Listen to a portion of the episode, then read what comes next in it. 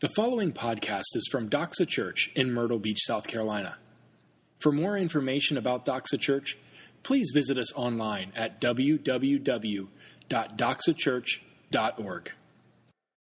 Good morning again. Uh, this morning's uh, scripture reading is going to be out of uh, the book of Matthew, uh, chapter 1, verses 18 through 25.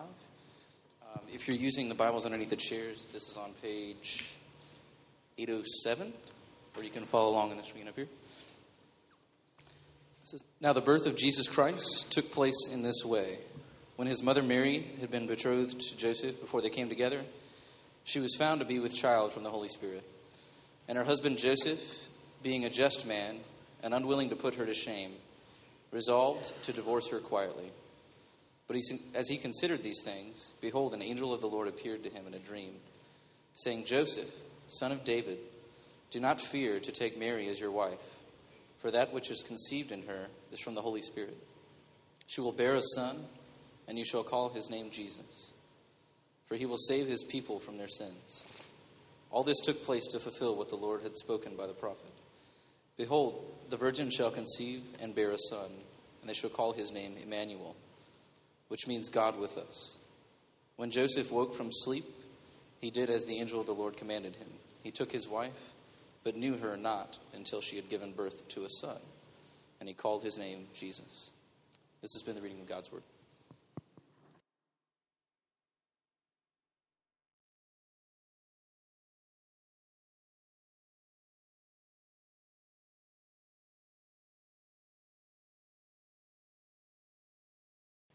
So, uh, my family is big on Christmas. Uh, when I say my family, I don't just mean my immediate family, though we, we are. Uh, though Megan would, she, she, thinks I'm a little bit grinchy because I won't decorate the outside of our house uh, or at all or much. And part of that is because I'm, I am very afraid of heights. And a lot of decorating involves like ladders, and so I'd rather just not get into the whole thing. So like I'm all for decorating inside, but it's the outside thing that makes me a little bit nervous. Um, and, and I, you know, maybe one day both of us will come to terms with that and have a peace about that. But you know, we're really big about Christmas, and, and, and but it's not just it's not just our family; it's, it's my extended family as well. Like we're suckers for anything Christmas. Uh, if you ever talk to my sisters or mom, you know, like they they like they're like Christmas sponges. They they they they try to find any bit of spirit of the season and they soak it up deeply. Like they're like suckers for uh, Christmas plays and Christmas movies and Christmas music. They start they, they break to me. Uh, the, the Christmas music line is Thanksgiving, or the, particularly the day after Thanksgiving. I'll give you Thanksgiving if you want to sneak it into that holiday, but to me, it's the day after Thanksgiving. They're, they're like in August and July listening to Christmas music, which I feel like it's not really Christmas music anymore. It's just music that you're stretching out for the rest of the year. But they, they, they like to soak it all in Christmas plays, lights, movies, all of it. So it really wasn't a surprise to me when they told me that their TVs were tuned every night to the Hallmark channel and has been since Thanksgiving. And you don't have to raise your hand if you're a Hallmark of, uh, if you're a, if you're addicted to it, as many people are. I discovered this recently. It's a, it's a really big deal. So, but I wasn't surprised that they were watching the Hallmark channel because I thought like they just love Christmas so much that they're going to watch all those cheesy Christmas movies on the Hallmark channel. They're going to soak that up. But then to my surprise, the last week in the Washington Post, there was an article about the phenomenon that is the Hallmark Channel at Christmas time, and particularly this year. Like the Hallmark Channel Christmas season has become an event. It's a big deal. They released,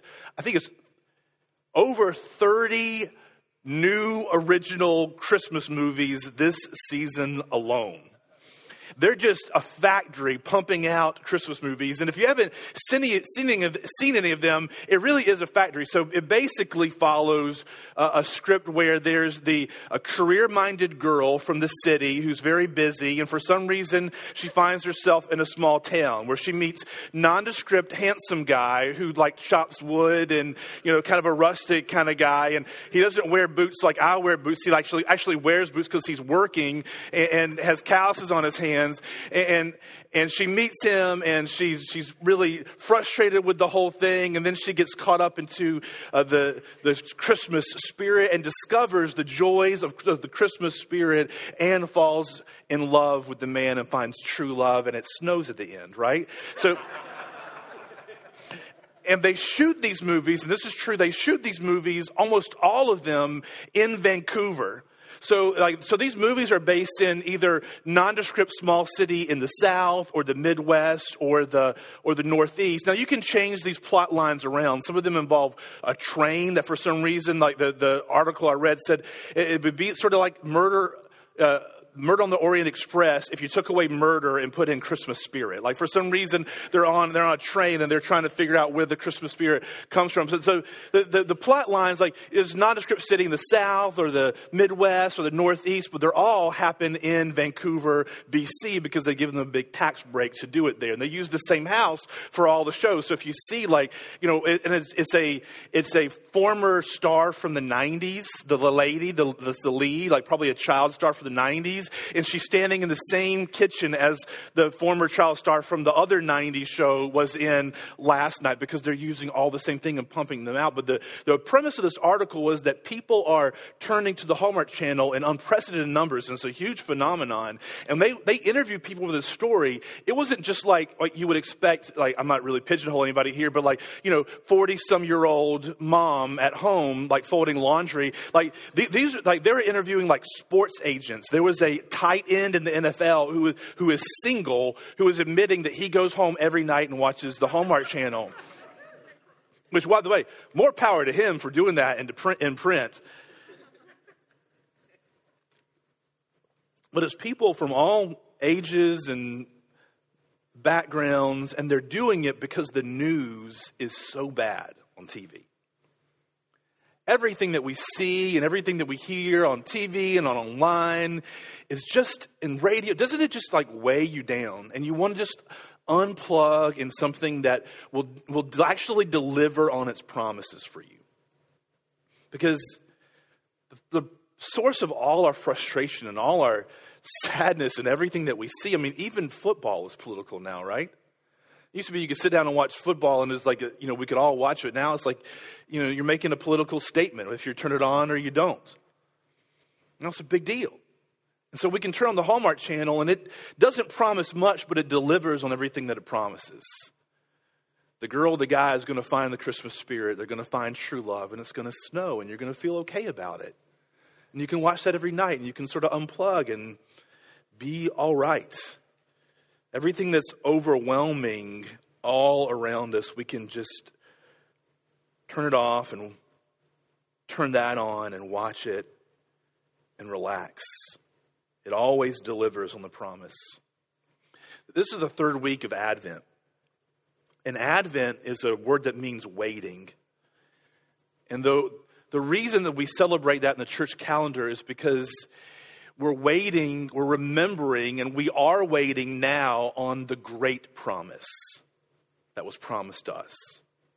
Politicians have promised and they don't deliver, and then we get frustrated and we want to cut it off and watch, uh, watch the Hallmark Channel. The, that new job or that new relationship, that new house, that new car.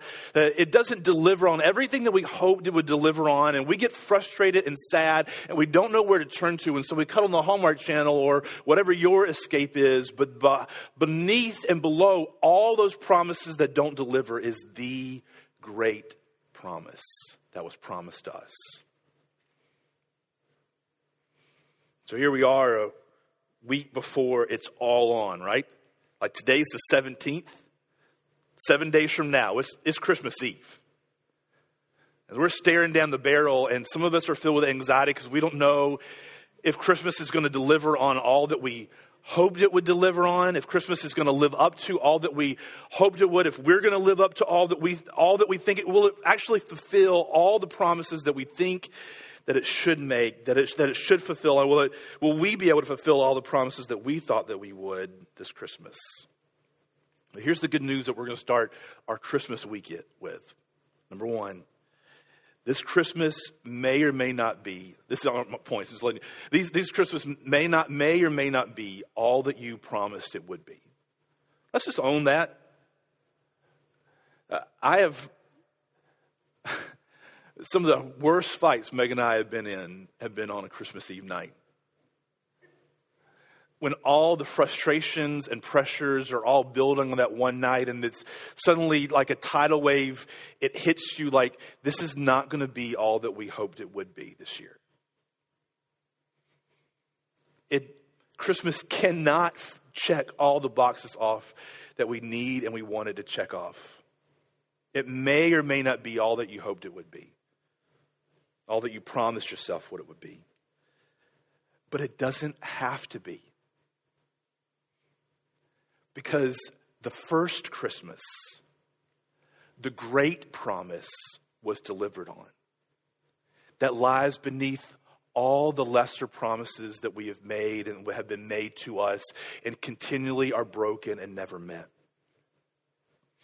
The great promise of God is fulfilled at Christmas because we see three things this morning we see that God came to us. That is, if you can take a guy wearing a Darth Vader sweater seriously for the next few moments, we're going to see God came to us. God became one of us, and God is now with us.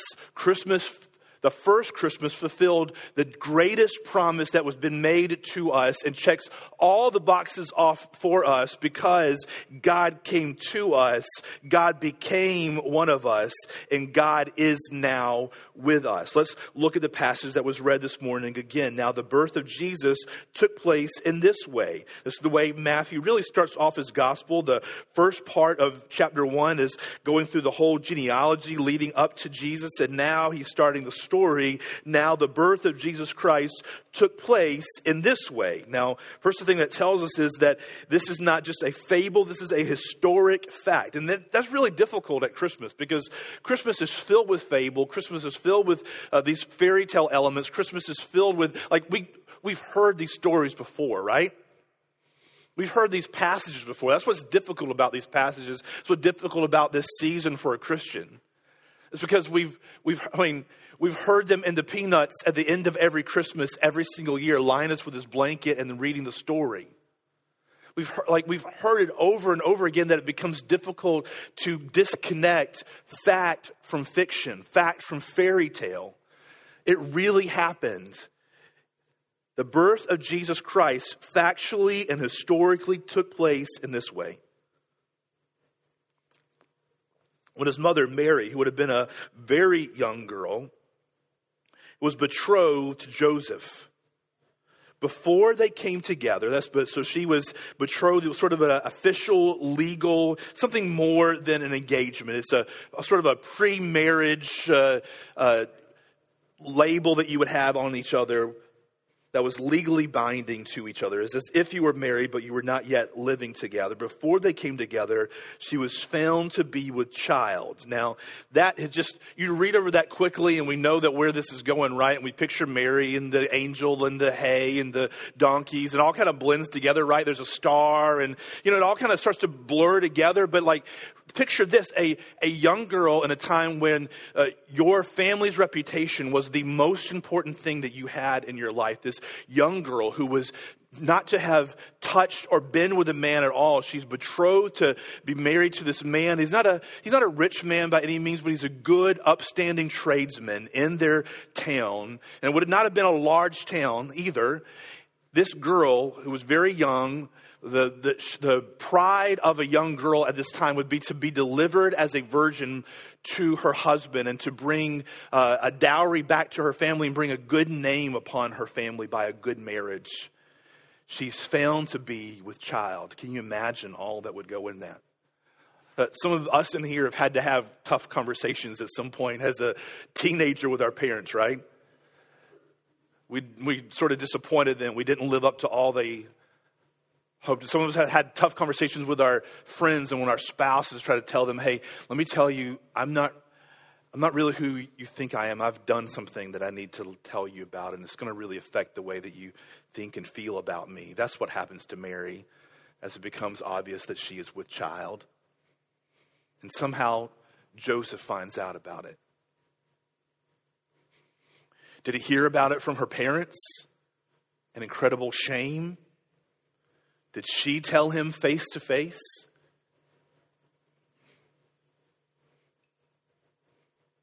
And her husband Joseph, being a just man, so he's not, he's not going to marry her because he's just, because as far as he knows, she's been sleeping around on him, right? I mean, would you believe the story your girlfriend comes to you and says, Hey, I'm pregnant, but it's not with any other man? You're not going to believe that. Like, look, I'm a sucker for, you know, but I'm not going to buy into that one because I know how this works. But he's also a merciful man, and we see that he's unwilling to put her to shame.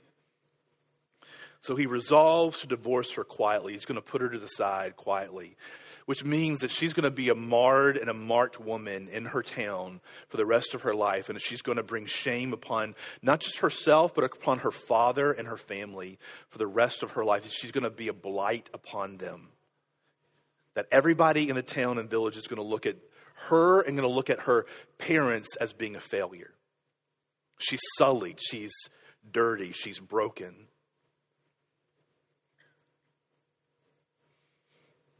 He resolved to divorce her quietly, but as he considered these things, behold, an angel of the Lord appeared to him in a dream. And in this dream, the angel of the Lord speaks to Joseph, this carpenter. He would have had very calloused hands. He, he would have been a hard working man. He would probably not be very educated at all, especially by our standards, but even in the day, he would have been uh, educated in his trade, but not much above that. He's a simple man. And to this simple carpenter man in this Hobunk village of Nazareth, the angel of the Lord speaks to him and he repeats to him the promise that God has been making throughout all of history to mankind. But now it's very personal promise to both him and to Mary. See, the promise from the very beginning from God to mankind is from the beginning, He made us in His image and in His likeness. He made us to enjoy and to live in fellowship with Him forever and ever. But that was broken by our great great grandfather Adam. And ever since then, we have been by nature and by choice sinners and separated from Him, separated from the one for whom we're created.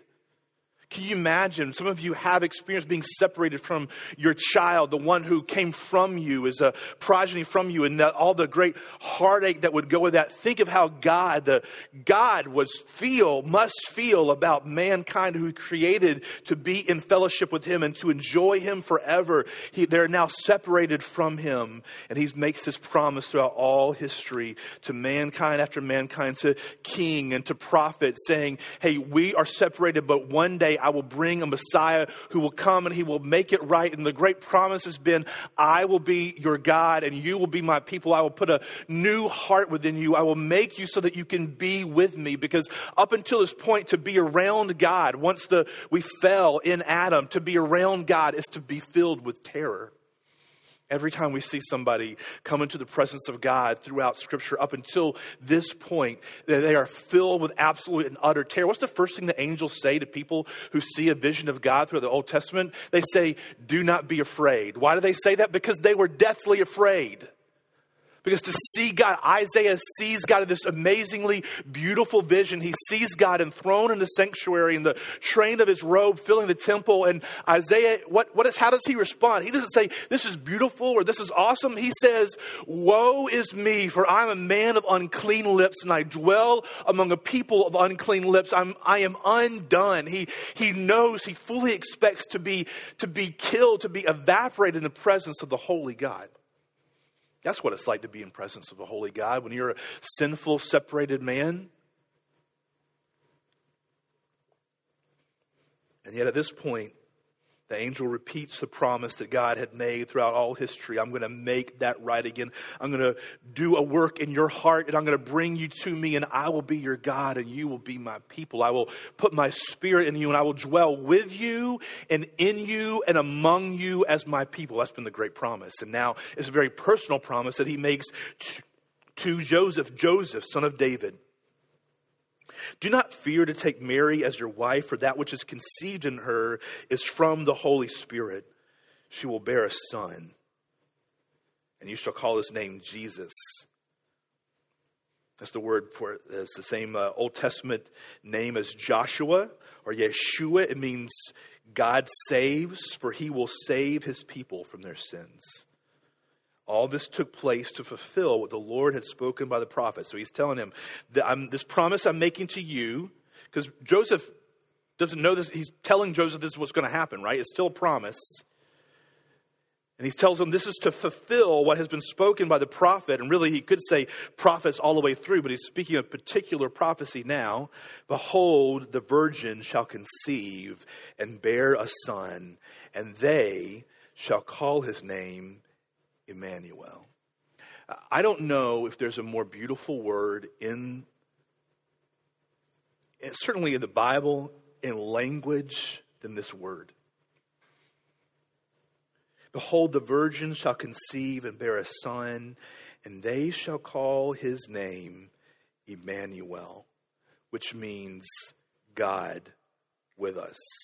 Now, here's the one of the beautiful things, so many things that you could point at this, but one of the beautiful things in this is that it could, you could, might be confused because in verse 21 it says, She will bear a son and you shall call his name Jesus, right? Which we know is what they ended up calling him. But then in verse 23 he says, And they shall call his name Emmanuel, which means God with us. Now, they say, Now you shall call, you shall call his name Jesus, and he says, they shall call his name Emmanuel. How do we square those things together? What he's saying is, you, Mary and Joseph, will call his name Jesus, and because of who he is and the promise that is being fulfilled in him, they, that means everyone, will call him Emmanuel, God with us.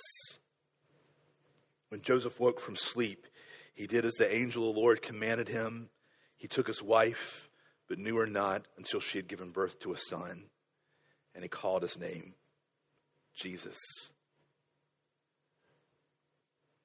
God came to us. That's the promise of, of Christmas is that, or the great promise, beneath, even beneath all promises, is that God would come to us. And that's the great and beautiful promise that is fulfilled at Christmas is that God came to us. Now, that's not really great and precious news. That's not a great and precious promise to you until and unless you view yourself as needing somebody to come and help you and to save you. It's sort of like that sort of, uh, I'm sure it drives Megan crazy. You know, guys asking for directions isn't a big deal in cars anymore. Thanks, thanks iPhone. Like we don't have to like, well, I can find my way there without asking anybody. But in a store, uh, when I walk into a store to find something, I'm determined to find it because I'm pretty far removed from my hunter gatherer, you know, background. This is one place I can sort of do that again. I can walk in and I'm like, all right, somewhere in here are, you know, scallop potatoes in a box, and I got to find that box. And so I'm going to figure out which aisle would that be in because it's not on the placard at the end of the aisle, right? Like box scallop potatoes are down this aisle. You got to figure out like, hey, I think if they would put it with this and that, and then you walk up and you have this very, very sad but very small celebration in my heart, like, hey, I found it. And so I'm not going to. I will gladly wander a store unless I'm in a huge hurry, and even then, I'm just going to walk faster. I would gladly wander a store for four times longer than it should actually take to find the item in order for me to find the item. Megan doesn't understand that. She, she, she, she thinks that she just ask somebody. But now, I will finally ask somebody when I get desperate enough. When I realize that it's, something is over my head. It's whenever you realize that something is above your pay grade, that you don't have the capability to do what needs to be done, that you'll finally break down and ask for help. And to the extent that you are in trouble and to the extent that you need the help will be the extent to which you feel grateful and happy about the help that has come to you. And so, Christmas, the promise that it fulfills, won't be a great and precious promise fulfilled to you until you come to the point where you realize that Jesus actually was light coming to darkness and I was in that darkness. Listen, to what the angel said to Joseph. Eh, he's not just sending you a son so that you can have some cool Christmas carols and have a Christmas tree and have a cute nativity scene with the shepherd and the wise men there, which is probably wrong that they were probably weren't even there, but that's a whole nother point. He says, She shall bear a son, and you shall call his name Jesus, for he will save his people from their sins. God came to us because we were separated and we were left apart from him. He came to us because we could not go to him.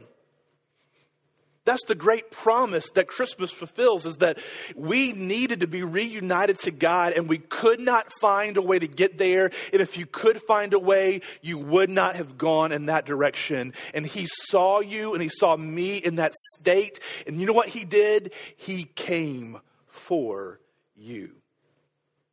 He came for me. He came to us. We wouldn't go to God.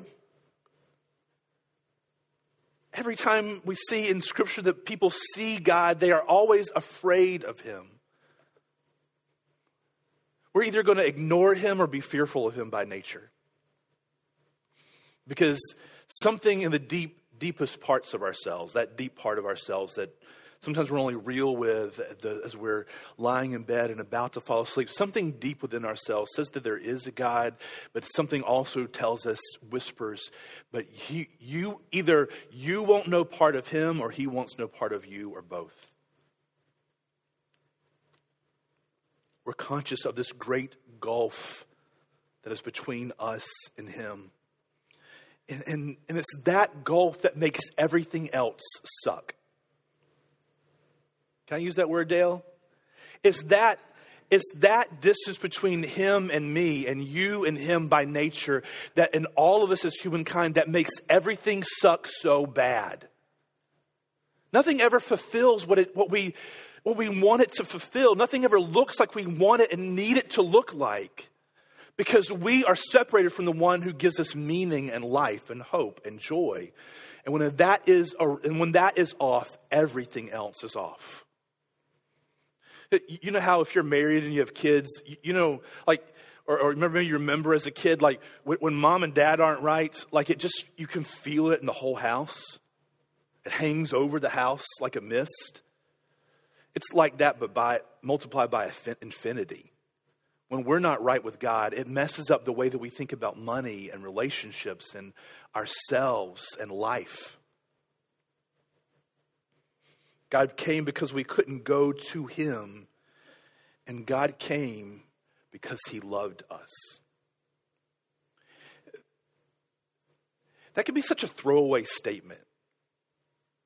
If you've been around church very long, like you, have heard, like John three sixteen, right? For God so loved the world that He gave His only begotten Son, that whoever believe in Him would not perish but have everlasting life. Like it, we've heard it, right?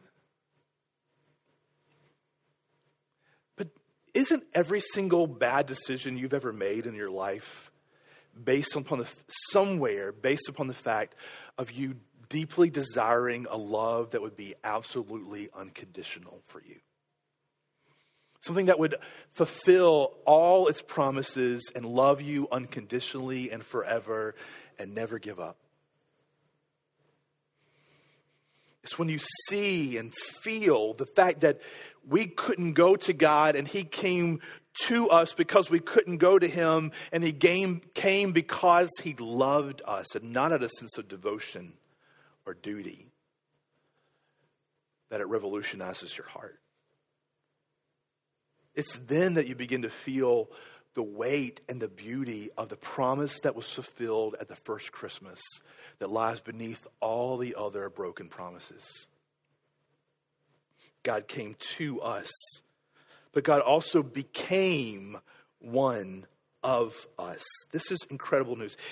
God could have come, if you can imagine him coming in any, any numbers of certain ways, right? He could have come as an amazing conquering king and blinding light with a, a powerful army, uh, with an incredible palace that would fall down on the earth and to such an extent of glory and magnificence that it wouldn't help but every single person on the face of the earth acknowledge that you are a greater God, you are a greater king than anything else that we have ever tried to put together. You are above all of that. But he would just come as a conquering king in that way. He didn't just come as a conquering king, he became one of us. Think about that. Think about most of us. He came, he came because we needed saving. And us realizing that we need saving is the first step to understanding and appreciate the beauty of Christmas. If you don't accept your own darkness, your own messed upness, your own, own the fact that, hey, I'm just left to myself, I don't do a very good job with life.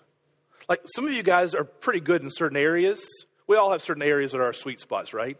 Yours might be business, or yours might be relationships. Yours might be you might be a stellar mom or dad or whatever it is you're good at. I'm good at eating. I don't know what I'm other. But for whatever areas that you're strong in, you have glaring weaknesses that you're bad in.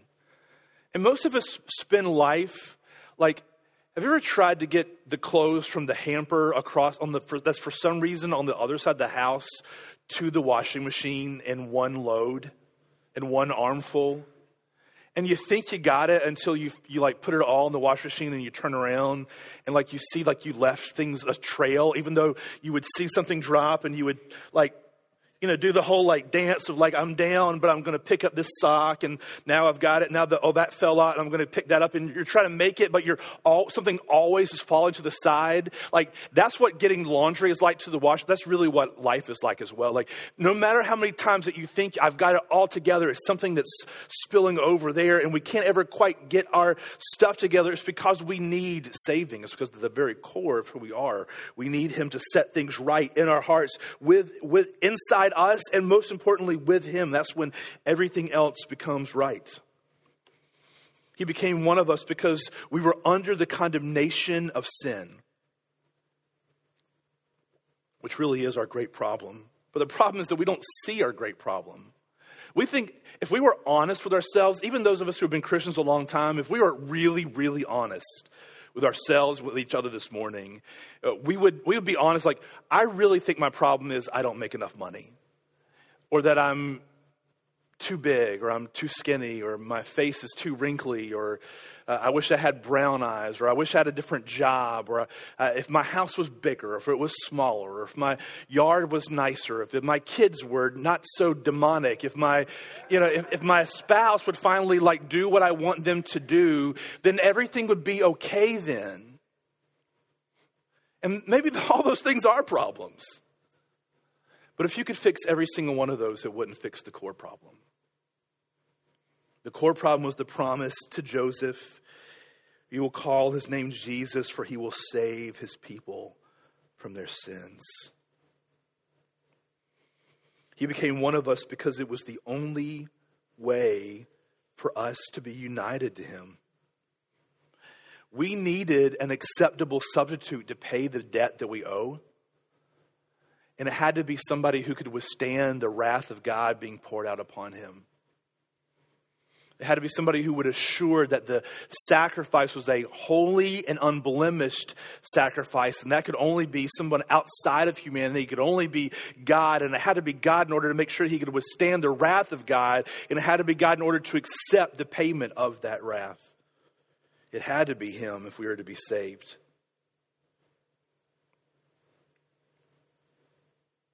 That word Emmanuel is a very strong word. It, it doesn't just mean that God is with us, like he's like we're all with each other this morning. It's, it's much stronger than that. So, so I'm, I'm a big Clemson fan, and I'm not just throwing this in there, Dale, just so I can say Clemson again. Uh, but I feel like I have a pretty good streak going by inserting that into the sermon. But uh, for, for there's, a, there's a purpose this morning. Uh, so I'm a pretty big Clemson fan. And I have been all my life. As a kid, I listened to him on the radio before all the shows were on, uh, before all the games were on TV. I, I had posters in my room. I had, you know, this t-shirt, sweatshirts. Uh, I, I, suffered through some rough years. Like I've been a fan my whole entire life. It's one of my earliest memories deciding I was going to be a Clemson fan, and it just stuck all the way, all the way through. And and so in that way, like I'm with them, right? I mean, I've got the hats and the shirts, and I've been to the games, and I was at the national championship game, which they won last year, Dale. And, and I, I was, you know, I'm, for as many ways as I can be, I am with them. But the truth is, I'm not with that football team. As, as much as I would like to associate myself with them, I do not put on a helmet and put on a uniform and go out there and perform. I'm not there when they're getting up early in the morning in the off season and working out and practicing together. I haven't shared in the blood, sweat, and tears that they actually share in as a team. I try very hard when I say when I talk about Clemson not to say we won or we did this, even though I find myself falling into it sometimes because we didn't do anything. They did it, and I'm cheering either at home or from the sidelines. But God didn't do that for us. God came on the field with us and became one of us. That's the meaning of that word with that's in the word Emmanuel. It means a strong or close association with them. He locked his future and his destiny in with ours. He became one of us. He didn't just watch from afar. He didn't watch from the stands. He didn't throw money or resources towards us and say, hey, angels, go clean up this mess these people have made on the earth. He came to us and became one of us and therefore deeply invested himself in humanity. And that changes everything. And what that means is it means he's not done with this world yet, as messed up as it may be. It means he's not done with humanity yet, as messed up as we may be.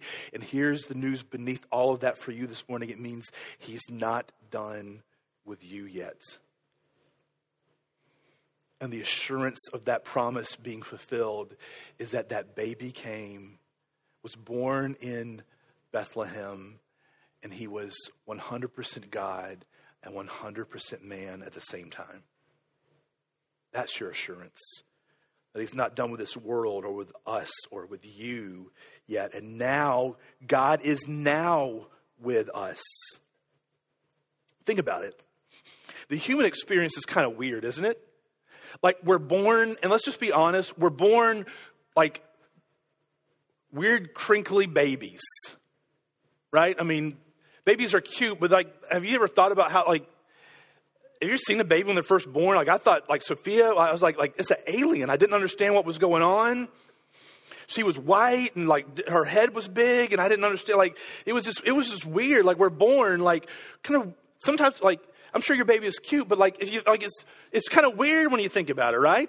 We're born as little babies. We grow, and before we hit, like, bef- like when we hit our physical prime, we're not yet in our like mental prime. And by the time we reach our mental prime, like our body's falling apart. And then we're thinking about death, like it's, it's hanging over us, like the sword of Damocles above us all the time. Like it's, it's just impending, it's coming we, if we, if we are lucky enough to make it to old age, then we're having other people care for us. Like the, like when you think like we should be able to like have earned something, all of a sudden like other people are now having to care for us. We can do less than we ever could before. The world starts to shrink around us. Have you ever thought about that? How weird the human existence is? Jesus stepped into that. Jesus became a human. He shared all the weird parts about being human, He shared it with you. When you look in the mirror and you don't look like you did five years ago, for better or for worse, and gravity is starting to take over and things are starting to hang in places that they shouldn't be hanging and things that should be up like should be down or not like it's just things are all out of place.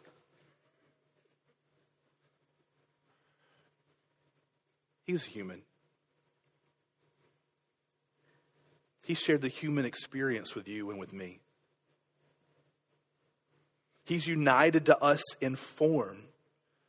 As death hangs over all of us, he faced death. God is now with us, and he, as in that He's united to us in experiences. Have you experienced sorrow? Some of you have experienced profound sorrow in your life. For some of you, it's even what makes you dread Christmas because when you see the Hallmark movies or you see people around you on Instagram that are all smiling with their family, you're like, that's not my experience, and it hurts. Some of you have been wronged terribly. Some of you are being wronged right now. Some of you are full of sorrow and dread and fear, and He knows what that is like. He was a man of sorrows, well acquainted with grief. He experienced joy. He experienced joy. He sat around a meal with his disciples, with his family. He experienced the joy as a carpenter, of what it means to actually design something and build it and have it look like you actually want it to look, and the joy of creation. There's nothing that we have experienced that he has not experienced.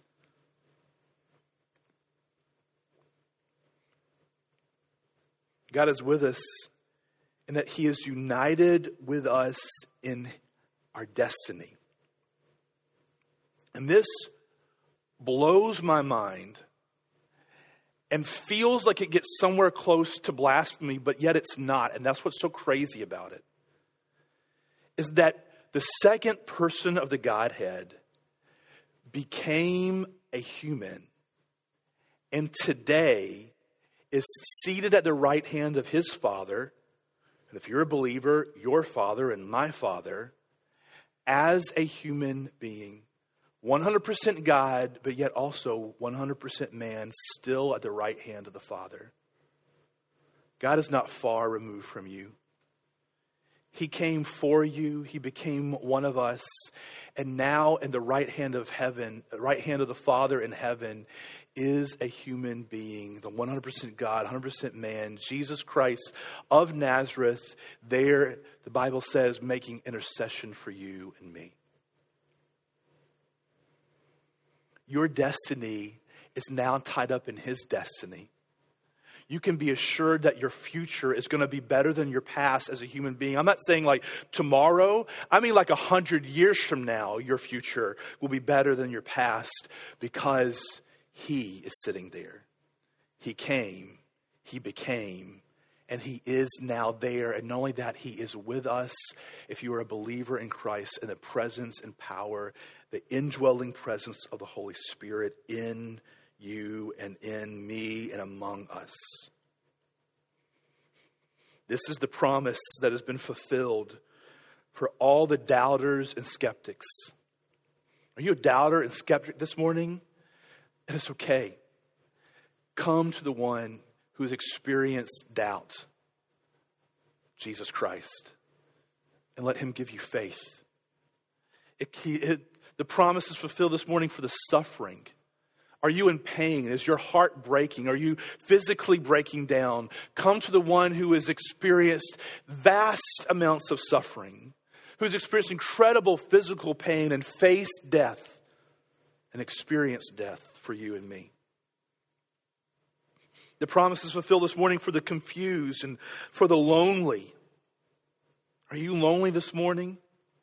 You cannot be more lonely than the Son of God who was, as he was hanging on the cross, was both separated from man and separated from God, with only the wrath of God being poured out upon him, the loneliest man in the world.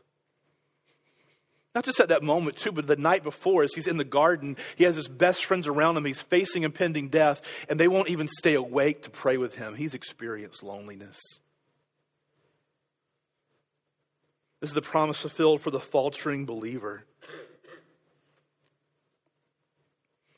He came because you couldn't cross over. And He gives us faith when we have none to offer to bring to the table.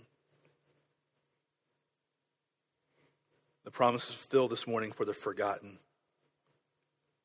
Do you feel forgotten?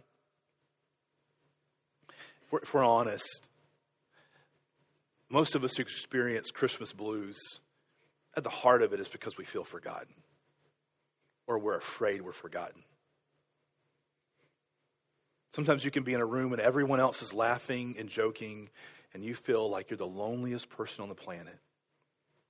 Because at the core, you're wondering and you're fearful do people really care? Do I really have a place? Do I really matter? You do. And the proof isn't in how popular you are, how loved you are by your family. The proof that you're not forgotten and that you matter is that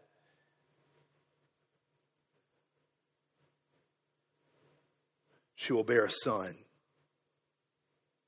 and you shall call his name Jesus,